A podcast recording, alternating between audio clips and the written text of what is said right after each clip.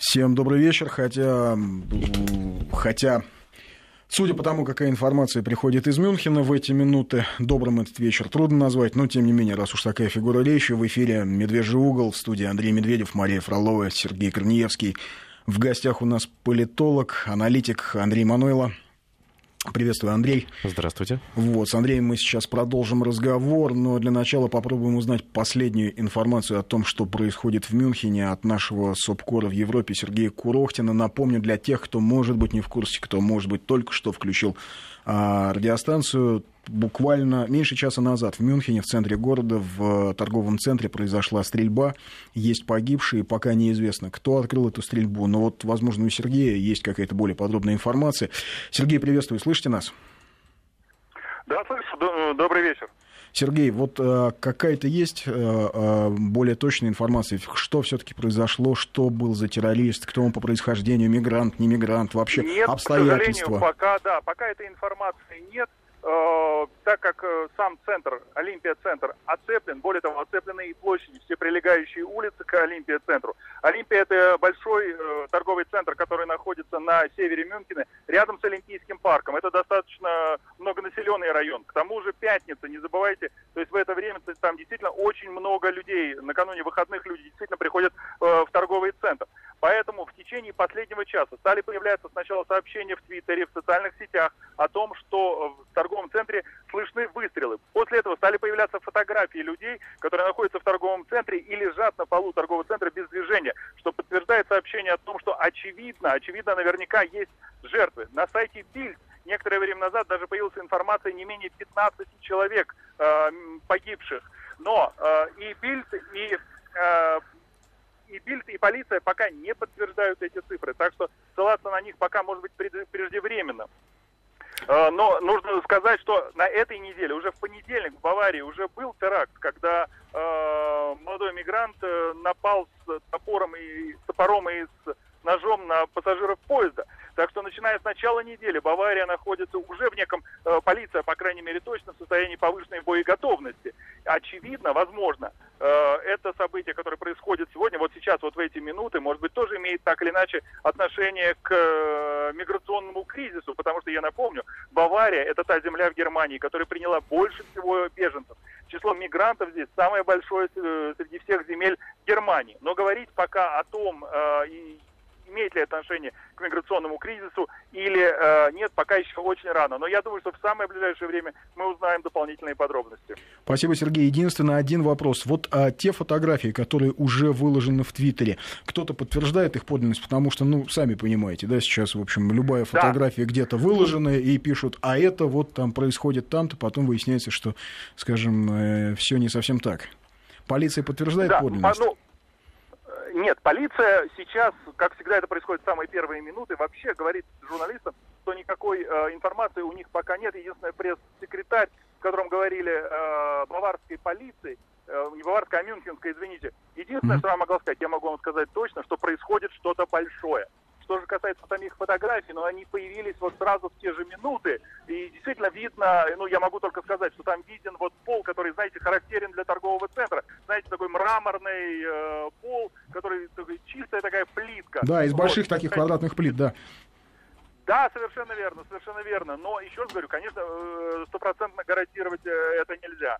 Да, Сергей, еще вот скажите, а информация, вот вы правильно сказали, что полиция была в состоянии повышенной готовности э, последние дни, особенно после вот этого, скажем так, нетипичного теракта с топором, э, но тем не менее получается, что, скажем, недостаточные какие-то ресурсы у полиции или, в общем, не вполне четко они контролируют ситуацию, как, как, как вам это видится? Все-таки вы там... Нет, но вот я бы, конечно, от таких оценок сейчас воздержался, угу. потому что... То есть усиление э, было такое значительное, да?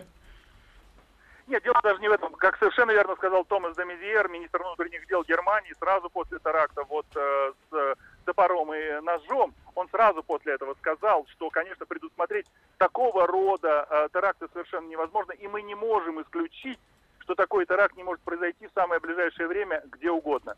Хотя, конечно, мы все прекрасно помним, что в самой Германии все-таки терактов, с, э, в которых погибли, э, ну, скажем так, не один, не два человека, их уже ну, очень давно не было.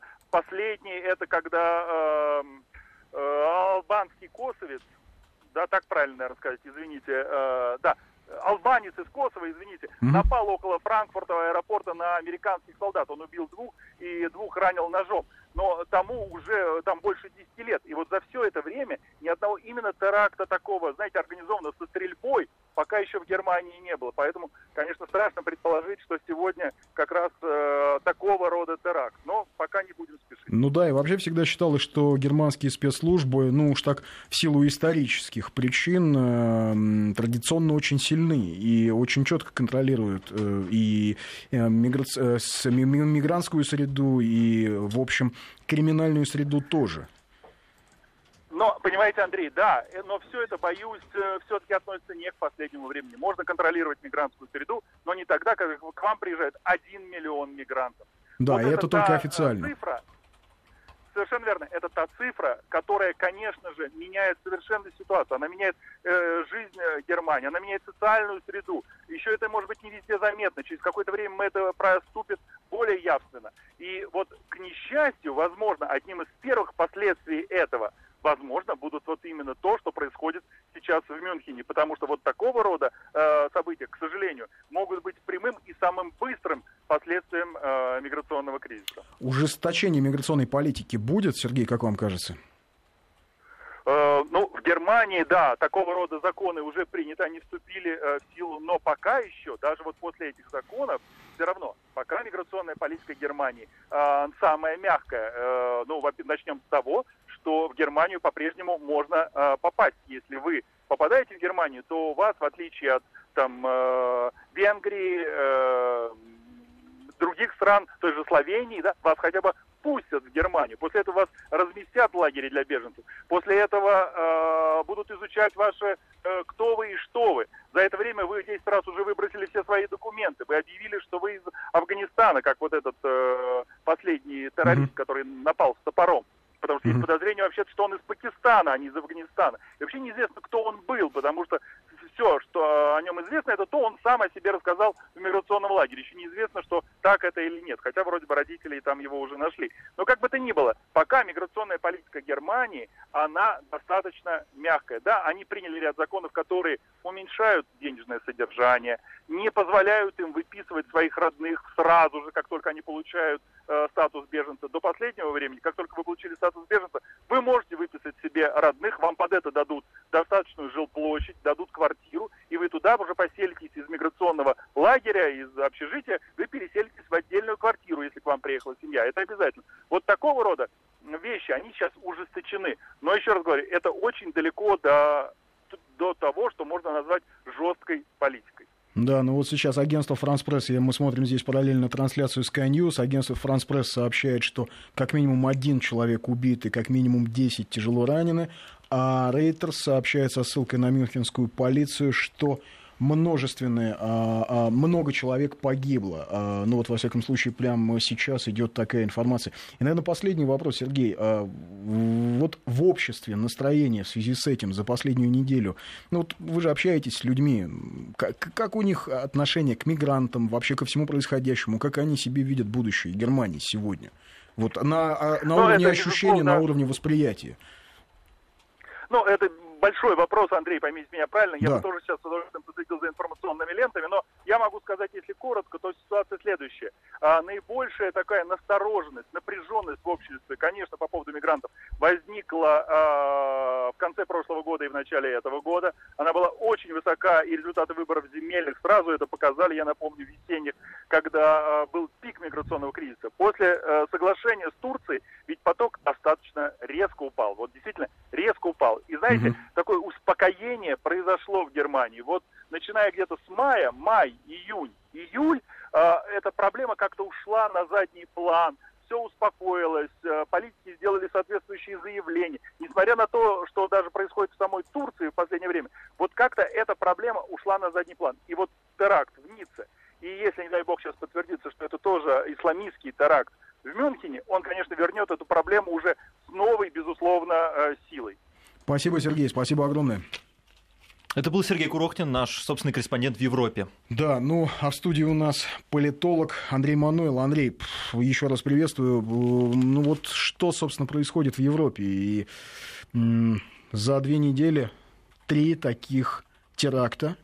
Но я, думаю, я думаю, что если сейчас говорить о том, что это очень опасные симптомы, это означает не сказать ничего, потому что вся в Европа Э, в шоке, и весь мир тоже в шоке, Европа в растерянности, и э, просто э, очень многие, скажем, лидеры европейских стран предполагали о том, что э, по подобные теракты после террористической атаки на Париж в ночь с 13 на 14 ноября будут э, повторяться, но они не ожидали, что э, такое количество террористических актов произойдет в течение столь короткого сжатого времени.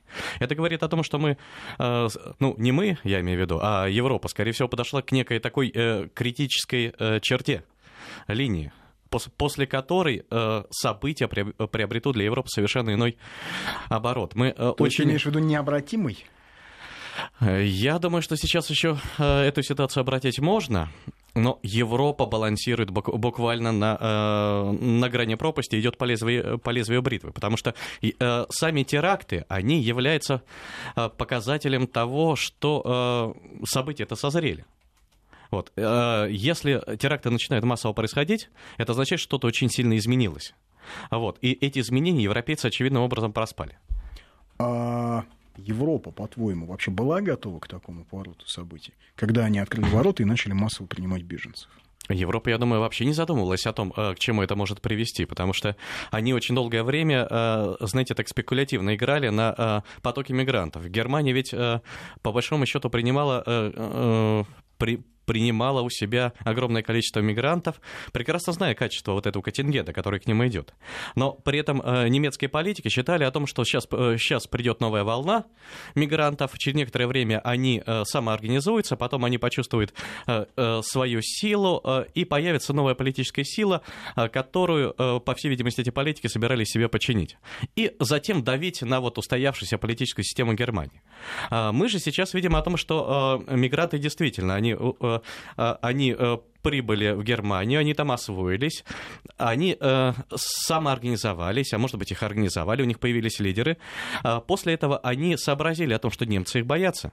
И что в своей массе, в организованной массе, не представляет собой реальную политическую силу. Тем и более вот они сейчас... восточные люди и увидели слабину. И, именно Когда так. в Кёльне, например, им ничего именно не Именно так. И вот сейчас они начали уже э, теснить немецкие власти, запугивать их, потому что теракты, э, их главная задача это напугать общество. Вот, и вынудить общество подчиниться требованиям этих мигрантов.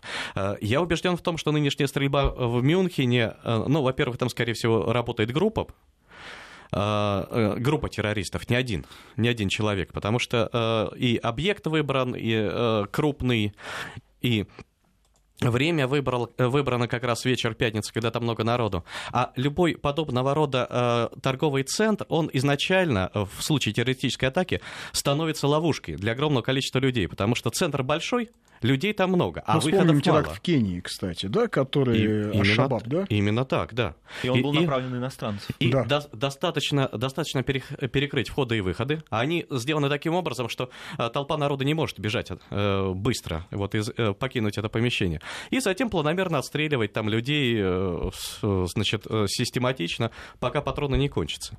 Вот, вот это вот почерк крупных террористических организаций. Это явно действует не одиночка. Но, э, но собственно говоря, мотивом для этого преступления может служить вовсе не сигнал из, какой, из какой-нибудь центра Аль-Каиды или Исламского государства, а, а, а данный теракт может быть ответом как раз вот на то, что сказал корреспондент, на вот это вот мягкое закручивание гаек, когда вроде бы э, мигрантам, которые прибывают э, в благополучную Баварию, э, самую, кстати, богатую землю э, Франции, э, Германии, э, вот, и рассчитывают там жить э, очень хорошо и припеваючи э, на те пособия, которые, э, которые баварцы им платят, а затем еще и выписать самолетами своих родственников. И тут им эти пособия начинают э, потихоньку урезать. Пусть не намного, но они-то привыкли к тому, что это те деньги, которые они считают своей собственностью.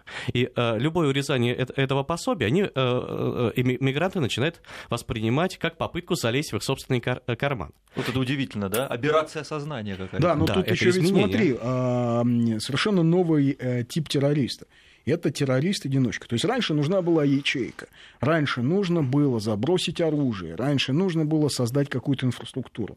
А сейчас, поскольку ИГИЛ использует все технологии, а, как это, свободного рынка, да, да, то да, есть а, создавая такую, да, MLM-структуру, то есть вербовщик, э, сидячи где-нибудь в Стамбуле или э, в Ракке, совершенно спокойно через WhatsApp или через э, Facebook общается с потенциальными террористами, настраивает их на определенный лад, связывает с какими-то людьми, и вербовщик и человек, исполнитель теракта, совершенно не факт, что знакомы вообще.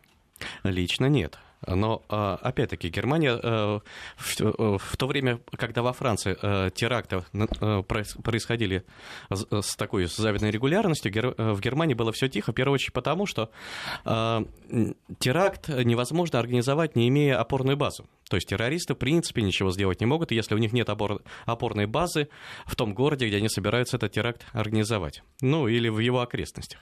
И в этом отношении Франция для террористов всегда была такой э, э, э, ну, страной очень удобной для организации любых террористических атак, потому что Франция первая покрылась сетью самоуправляемых анклавов, мигрантских анклавов, куда французская полиция даже не пыталась сунуться в принципе. Вот, и в этих анклавах было все. Там было и оружие, там были взрывчатые э, вещества, э, значит, из которых можно было сделать э, бомбу любой мощности. И там же появились полевые командиры э, той же Аль-Каиды Исламского государства, э, которые проникли на территорию э, Франции и вообще на территорию Европы вместе с мигрантским потоком. Это известный факт, об этом, кстати говоря, европейские спецслужбы постоянно заявляют. То есть все есть для этого. И в этом отношении э, э, то, что именно во Франции произошла террористическая атака в Париже, Париже ночь с 13 на 14 э, ноября, э, то, что э, именно во Франции произошла трагедия в Ницце, это э, говорит в первую очередь о том, что террористы организовывали теракты там, где им легче всего это сделать. А Германия находилась... Э, э, Германия для террористов не, не менее, скажем так, интересна, чем, Лидер чем Франция. Мира, да. да. Но до недавнего времени в Германии этих опорных баз не было, потому что не было анклавов, в первую очередь. Самоуправляемых, независимых, неподконтрольных полиции служб безопасности. А разрешите несколько срочников от нашего корреспондента да, Сергея Курохтина. Полиция Мюнхена заявила, что что в торговом центре Олимпия стрельба велась беспорядочно. Это первое. И вторая, очень важно, у полиции Мюнхена пока нет никаких официальных данных о российских гражданах среди посетителей торгового центра. Но mm-hmm. так как я сам был когда-то посетителем торгового центра, то вполне возможно, что и другие люди туда ходили из наших ну, граждан. Да, да. Безусловно. Но сейчас оттуда из того торгового центра идет эвакуация людей, об этом также сообщает мюнхенская полиция. Да, вот сейчас как раз в прямом эфире мы а, видим Россия 24, да. И Россия 24 показывает в прямом эфире, что происходит в Мюнхене, и канал Sky News, вот у нас тоже включен, показывает в прямом эфире, что происходит в Мюнхене. А пока, на самом деле, понять, а, что происходит внутри торгового центра, невозможно, потому что все происходит снаружи, а на крышах, на соседних зданиях стоят снайперы, в общем, мне кажется, что э, у полиции это сомнений насчет того, что это теракт, и насчет того, кто его совершил, по-моему, нет никаких. Судя по тому, что э, полиция Мюнхена развернула целую специальную полицейскую операцию, то есть они оцепили э, торговый центр, они пытаются блокировать входы-выходы, они, по всей видимости, пытаются проникнуть и внутрь этого торгового центра, но раз информации о количестве жертв пока нет, это означает, что им это сделать еще не удалось. Так вот, масштаб проведения этой операции говорит говорит о том, что полиция там борется явно не против одиночки.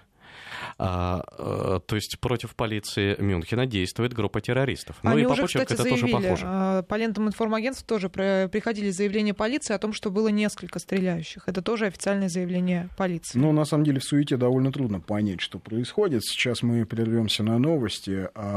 Напомню, 5533 в начале сообщения слова «Вести», 8 900 3 170 63 63 это наш WhatsApp-портал.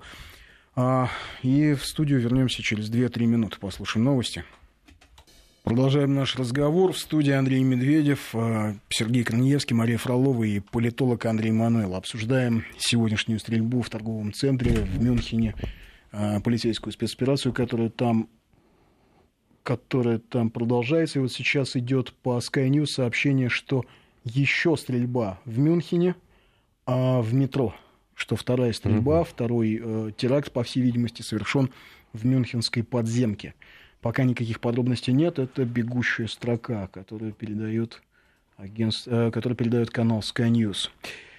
А, Андрей, как вот по, по твоим оценкам, Европу ждут этнические конфликты Я думаю, между что коренным да. населением и приезжими? Я думаю, что да, обяз... обязательно неизбежно. По одной простой причине. Дело в том, что если, э, если правительство европейских государств не смогут защитить свое население, они уже не могут. угрозы, а они уже не могут. Но они, видимо, как-то пытаются реагировать, перестраивать свою работу. Вот. Появились э, в Евросоюзе разговоры о том, что надо создать, упразднить все национальные разведки и контрразведки, создать единую э, общую европейскую систему безопасности. Об этом говори, э, говорила Италия еще, еще, по-моему, до террористической атаки на Париж в 2015 году. Но как бы сейчас, по всей видимости, это назрело. Но есть мнение о том, что европейцы все-таки все прос, проспали, время, время упустили, и э, сейчас они могут не успеть за динамикой развития событий. Так вот, э, если э, государства окажутся без... Э, э, бессильны перед э, террористическими атаками, террористическим натиском, тогда население европейских стран начнет самоорганизовываться, появятся соответствующие радикальные партии, и конфликты начнутся по всей Европе. Но э, все-таки я надеюсь, что до этого дела не дойдет, потому что есть время быстро перестроиться и сообразить о, о а том, как быстро что... перестроиться? Быстро завербовать, не знаю, два десят, два, две, э, Это большая там, 200 проблема. тысяч арабов и внедрить их э, в кварталы, которые не контролирует даже полиция? Это большая проблема. Но дело в том, что, э, конечно, если бы у, тех же, у, у той же французской контрразведки была бы сеть агентов в среде экстремистов, то не было бы Ниццы, э, ни атаки на Париж в ночь то есть, с 13 на 14. Что ничего у них нет, никаких агентов. А, я, Явно видно, я, да? я думаю, ну, это, это, это говорит о том, что, скорее всего, у них э, агентурных возможностей недостаточно. Я не готов э, оценивать э, так глобально работу французской разведки, как на разведке, но мне представляется о том, что у них нет самого главного, у них нет системы противодействия терроризму. И связи между собой. И, и скорее всего, нет агентурных источников, потому что, видимо, э, ну, любая организация, если она долгое время пребывает в состоянии такого благоденствия и э, занимается тем, что осваивает бюджеты, которые им выделяет правительство, оно превращается в некую такую бюрократическую организацию, которая работает на саму себя. Вот э, французской разведке э, и э, контрразведке необходимо было все эти годы приобретать агентурные позиции, тем более, что у них колоссальные, изначально были колоссальные возможности в Магрибе, э, в, в бывшей французской Африке. То есть проблем вообще не было. А сейчас мы видим о том, что теракт э, в Ницце, э, э, значит, э, э, э организовал тунисец, вот, а Тунис это французская Африка. То есть вот если бы нормальная работа была бы налажена, все, все бы они обо всем знали. Но э, обратите внимание, что террористы, они ведь тоже действуют сейчас не, не по классическим методам, не, не по классическим шаблонам. Тот же теракт в Ницце, который был организован с помощью грузовика, вот, это не бомба, которую можно обнаружить на теле там, человека, где-нибудь э, полицейский, полицейский наряд может э, остановить этого человека и, или там собаку унюхать. Это грузовик. Как Послушайте, но с другой стороны, извините, этот грузовик стоял в той зоне, где ездить нельзя, был 10, уже по определению 10 часов. 10 часов. Стоял. Полицейские подходили, проверяли и... Ну, проверяли ли? Они же, ну, они говорят, не... что да. проверяли, э, да? Это как раз большой вопрос. Слушайте, можете себе представить, чтобы, скажем, в Москве на день города центральные улицы были не перекрыты? Нет, э, в столице за мэра по ЖКХ Петр Павлович Бирюков выгоняет, ставит машины поперек улицы. И вот раньше, еще, и скажем, даже муха не полгода назад да. э, все спрашивали, зачем же поливальные машины стоят поперек Тверской? Ребята, а вот, зачем? вот зачем. И сегодня ни у кого такого вопроса не возникает. Да, а, простите, да. там нет, а, массовые мероприятия, там нет ни рамок, я не видел, то есть вот на набережной... Но это нарушение э, свободы. Рамок нет, да. Это же не празднично выглядящие вещи. Я понимаю, что это не празднично, да. но... Знаете, какую критику слышал? Вот э, а, алые паруса в Петербурге, и один из либеральных, э, представителей либеральной общественности говорил, вот э, на этих там 2000 студентов, 10 тысяч полицейских, они чего их боятся. Но это было до Ниццы, а вот после Ниццы, я думаю, он бы уже по-другому посмотрел. Вот, кстати, да, он, конечно, поменял бы точку зрения, но... Кто-то а... из слушателей спрашивает, российский след уже обнаружили в этом теракте? С иронией спрашивают. Э, Понятно, срочное я думаю... сообщение. Да, вы, кстати, срочное сообщение. По словам представителя полиции, стрельба в торговом центре в Мюнхене могла вестись несколькими вооруженными людьми. Ну, об этом уже ну, полиция сообщала, уже говорили, да. да. Ну, это, очевидно, было и так. Точно, а вот еще ниже. Это стрельба открыта... А, господи, тут еще одна. Стрельба открыта на площади Карлсплац в Мюнхене. То есть уже на площади плюс метро, три. Э, метро, площадь и торговый центр. Угу.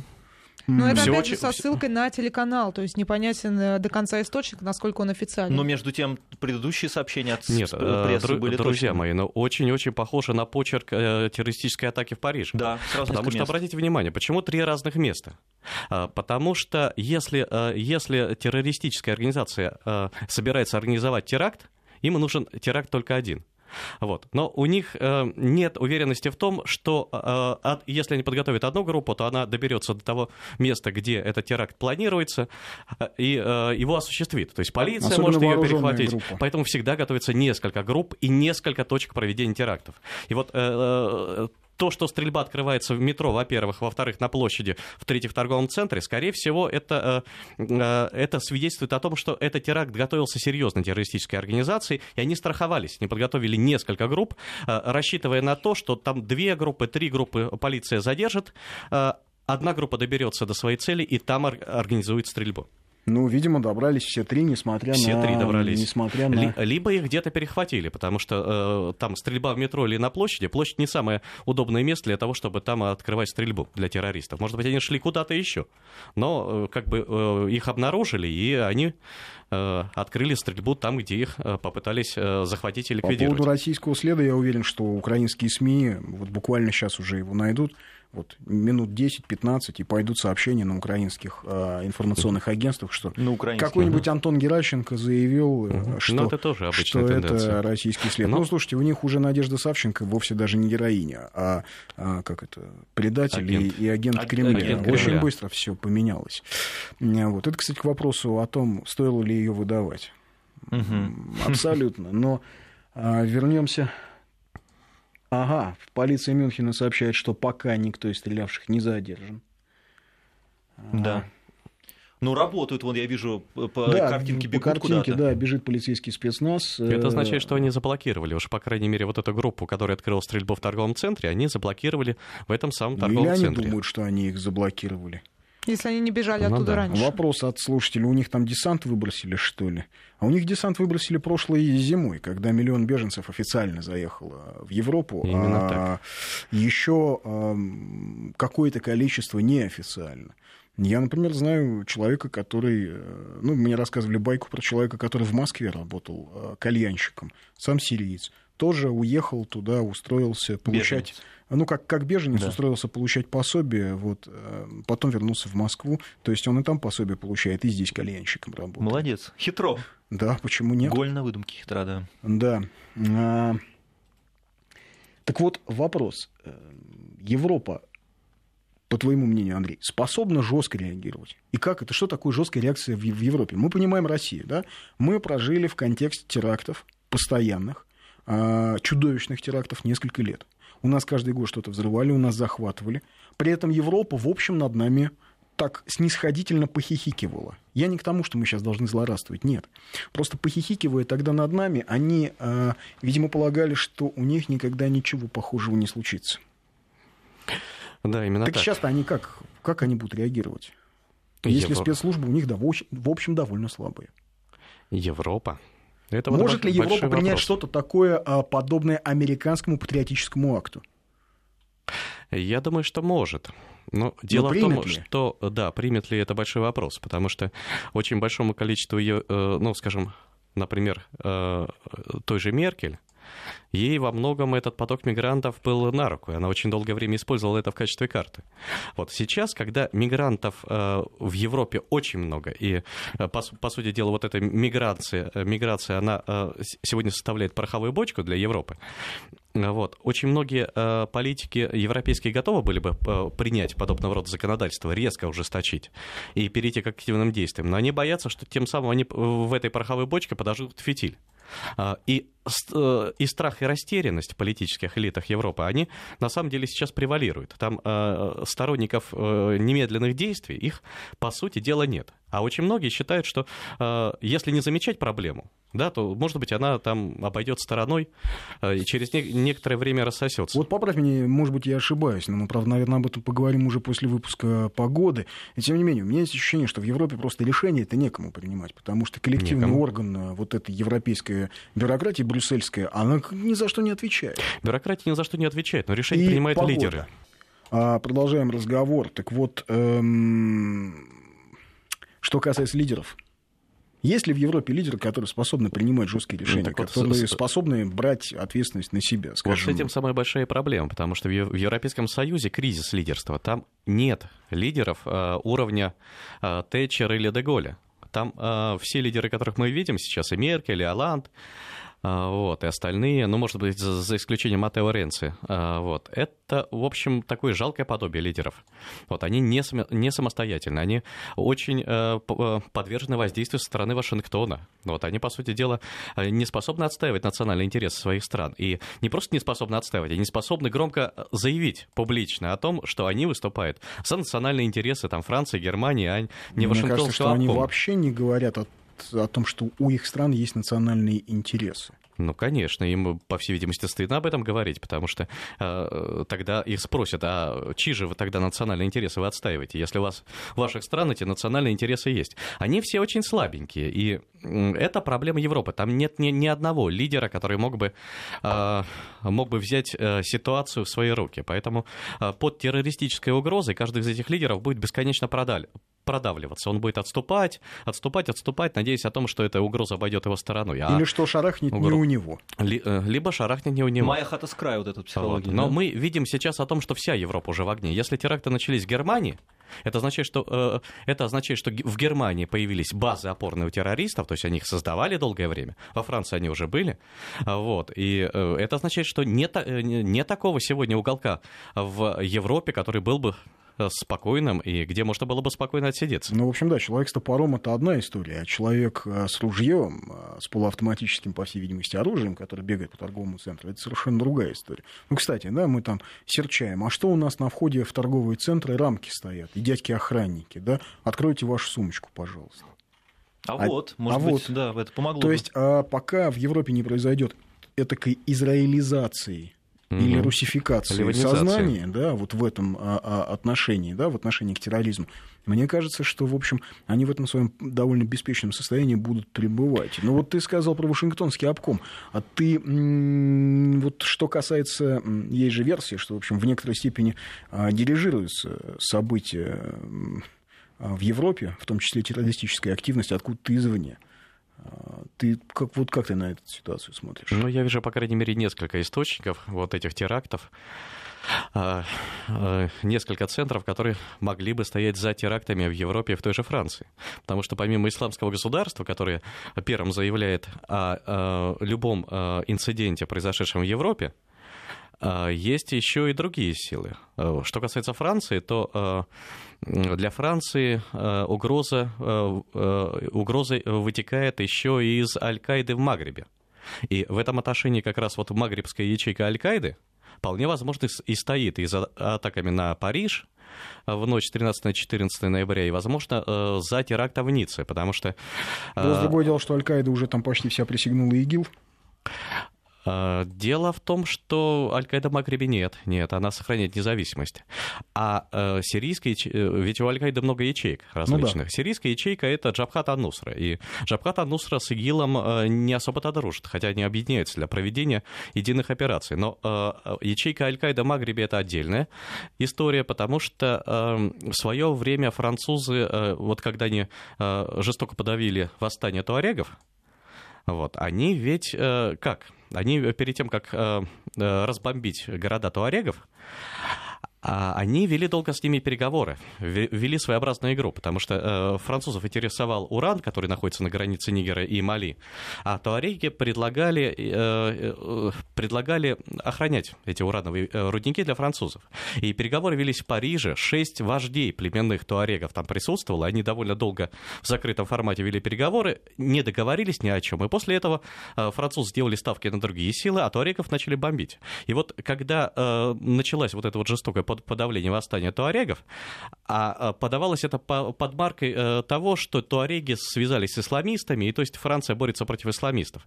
Вот тогда появились первые заявления о том, что туарегов, конечно, можно, можно разбомбить их города, и они, как кочевой народ, уйдут в пустыню. Но после этого надо ожидать теракта в Париже. И когда произошла террористическая атака в Париже в ночь с 13 на 14 ноября, вот, все тут же заявили о том, что Аль-Каида за этим стоит. И Аль-Каида сама заявила о том, что да, это наш, наших рук дело. И был всего один такой возглас, одна реплика, которая принадлежала, как ни странно, нынешнему президенту Соединенных Штатов Бараку Обаме. Он как-то очень невнятно и неуверенно, но все равно сказал о том, что ниточки возможно, ниточки э, этого преступления ведут как раз в Магриб, а не э, в Раку. Да, у нас тут опять-таки сообщения поступают. Значит, местонахождение преступника, открывшего стрельбу, пока не установлено, это сообщает полиция. А учитывая то, что до этого сообщалось, что преступников несколько, так вообще непонятно. Ну и кроме того, сообщает полиция, что спецоперация сейчас ведется во всем городе, во всем Мюнхене, сразу в разных районах. До сих пор неизвестно, сколько человек стреляли, сколько вот этих фактов стрельбы было зафиксировано, где и сколько человек пострадали, погибли. Тоже пока точно неизвестно, сообщает полиция. Но если спецоперация ведется по всему Мюнхену, это означает, что работало несколько групп. И, возможно, какие-то группы сейчас отстреливаются от полиции и уходят. А, поэтому и, э, собственно говоря, и появляются такие противоречивые сообщения. Вот, это, это вполне нормальная ситуация. Так вот, э, э, значит, э, против той же Франции, против Европы может действовать Аль-Каида в лице различных ячеек, может действовать исламское государство, но при этом эти действия вполне могут определенным образом коррелировать и с действиями более крупных глобальных игроков. Ведь не, э, дело в том, что в, э, в большой политике случайностей не бывает. И когда госсекретарь Керри прилетает в Москву специально для того, чтобы провести переговоры о совместной борьбе с терроризмом, причем Керри прилетает вот, э, с предложением э, сделки.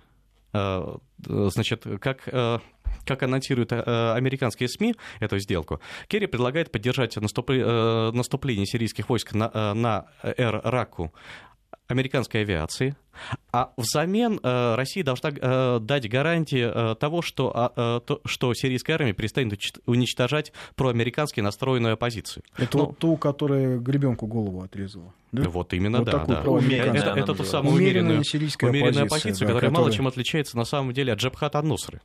Э, вот, по, по своим действиям. Но она проамериканская, и американцы хотят сохранить свое влияние на определенной части территории Сирии, с тем, чтобы потом были основания э, в соответствии с резолюцией 2254 Совета Безопасности Организации Объединенных Наций сформировать коалиционное правительство, куда они ведут вот этих сирийских умеренных оппозиционеров, и с тем, чтобы затем расшатать власть Асада и, возможно, после президентских выборов с помощью цветной революции его сместить. То есть у американцев здесь совершенно понятные планы, э, но когда Керри прилетает и начинает начинает вести переговоры, Затем переговоры прерываются на несколько часов. Да, официально было сказано о том, что, что э, стороны взяли паузы, э, а Керри уехал в свою резиденцию. И тут происходит теракт в Ницце, а затем переговоры возобновляются, и, по всей видимости, они не очень хорошо идут, потому что Керри не очень вдохновлен э, результатами. Не очень хорошо идут для американцев. Вот. И как раз в разгар этих переговоров, когда у Керри что-то э, не получается, начинается вооруженный мятеж в Анкаре.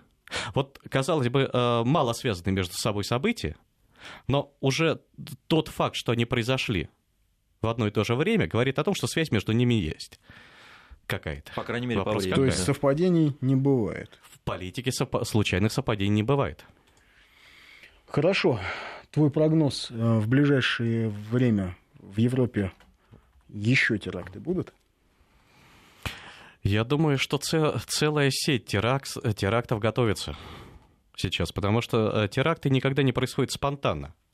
Вот э, не бывает такого, чтобы террорист вышел с автоматической винтовкой и расстрелял людей на улице просто потому, что утром он проснулся в плохом настроении.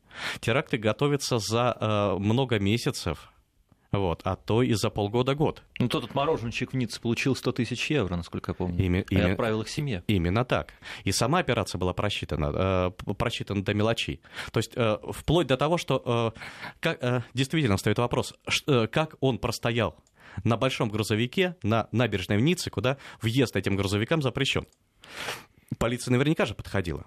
И наверняка от него получила определенные э, либо, э, либо разрешение, либо деньги. То есть, и это тоже было продумано. Ну, может что... быть, просто не подходили, может быть, они к этому отнеслись так очень. Ну, а, стоит машина и стоит. Может быть, но, скорее, но, скорее всего, за 10 часов э, ни один наряд туда подошел. И почему mm. они не приняли ни, э, значит, никакие меры, это тоже большой вопрос. Но, но ты если... шаблоны разбиваешь. Ты если... сейчас рассказываешь про то, что в Европе полиция берет взятки. То есть mm. всем же известно, что коррупция есть только в России. Ну да. Ну, да. кстати, российские наши этого. спецслужбы им бы сейчас очень не помешали. Ну, вот нам тут один из слушателей, он все время как-то полемизирует с нами заочно, с такой, как это, с иронией, вот, с такой либерально-свободной иронией. Серьезно ли мы думаем, что наши спецслужбы лучше спецслужб Франции, Великобритании, Германии, вы как минимум наивные? Ну, а ну а вспомните, как Олимпиада прошла в Нет, Сочи, дело не только в Олимпиаде, например. дело ну, в том, как, что как внутри вариант. структуры ФСБ есть специальные а, подразделения, которые занимаются, например, розыском и ликвидацией, ну, в основном ликвидацией главарей банд подполья, и они занимаются этим вполне себе эффективно.